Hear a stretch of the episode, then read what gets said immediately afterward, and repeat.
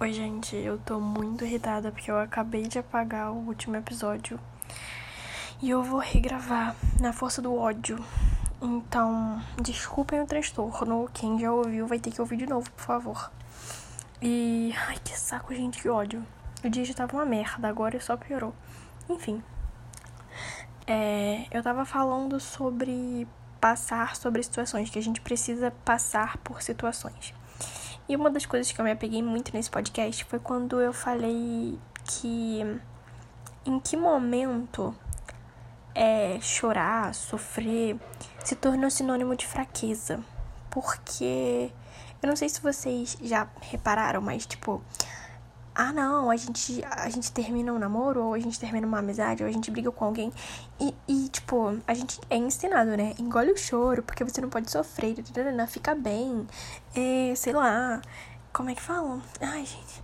Tem até um meme agora que é. Ai, bota um cropped.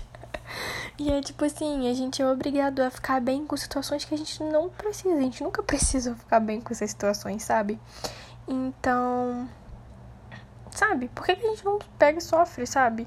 Eu não sei qual é a sua forma de, de encarar um sofrimento. Eu acho que eu faria um brownie e compraria um sorvete de creme e ficaria no meu quarto ouvindo as antigas do Shawn Mendes. E nossa, eu ia chorar muito comendo esse brownie com sorvete. Sabe? Essa é a minha forma de sofrimento. Ou eu ia ver um filme muito, muito, muito triste, que eu sei que é triste, porque eu ia querer chorar, entendeu? Eu não sei se a sua forma de sofrimento é, sei lá, ir pra academia. É, no caso, afogar as mágoas, não a forma de sofrimento, Deus me livre. É, se é ir pra academia, se é ir pra uma praia, se é, sei lá, fazer carinho no seu cachorro. Eu não sei qual é a sua forma de, de afogar as mágoas, se é, sei lá, ir pra um bar e beber até cair, não acho saudável, não, deixando bem claro. Mas se é a sua forma, o problema é teu. Enfim.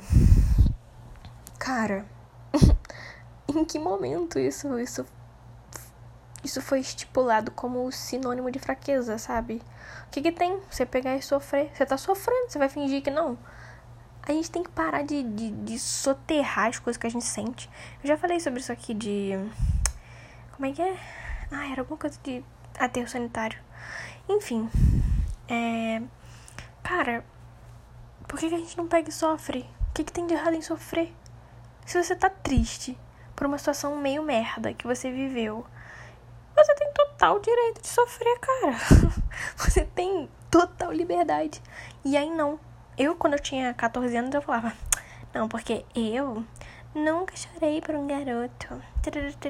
Hoje em dia, eu nem tenho um garoto, mas eu choro por pessoas que eu converso há dois dias. Eu falo, essa pessoa não botou nosso coração, eu vou chorar. Sim, eu choro por tudo. Absolutamente tudo. E, tipo assim, nem por isso deixo de fazer minhas coisas, nem por isso deixo de trabalhar, deixo de estudar, deixo de cuidar de mil coisas que eu cuido. Sabe? Em que momento isso me tornou menos do que outra pessoa que não chora. Talvez eu encare mais as coisas do que essas pessoas que não choram, ficam aí só soterrando o que sente. Aí daqui a pouco tem um burnout, é burnout que fala hoje em dia, acho que é isso. Tem um burnout aí, precisa de terapia, vai para um psiquiatra, entendeu? Eu pelo menos choro, choro, choro, choro, choro, até me, me tirar tudo que é ruim. Ai, é isso, gente. Eu acho que, enfim, gente, sofre mesmo, não tem problema. Tá tudo liberado aqui nesse podcast. Beijo, boa noite.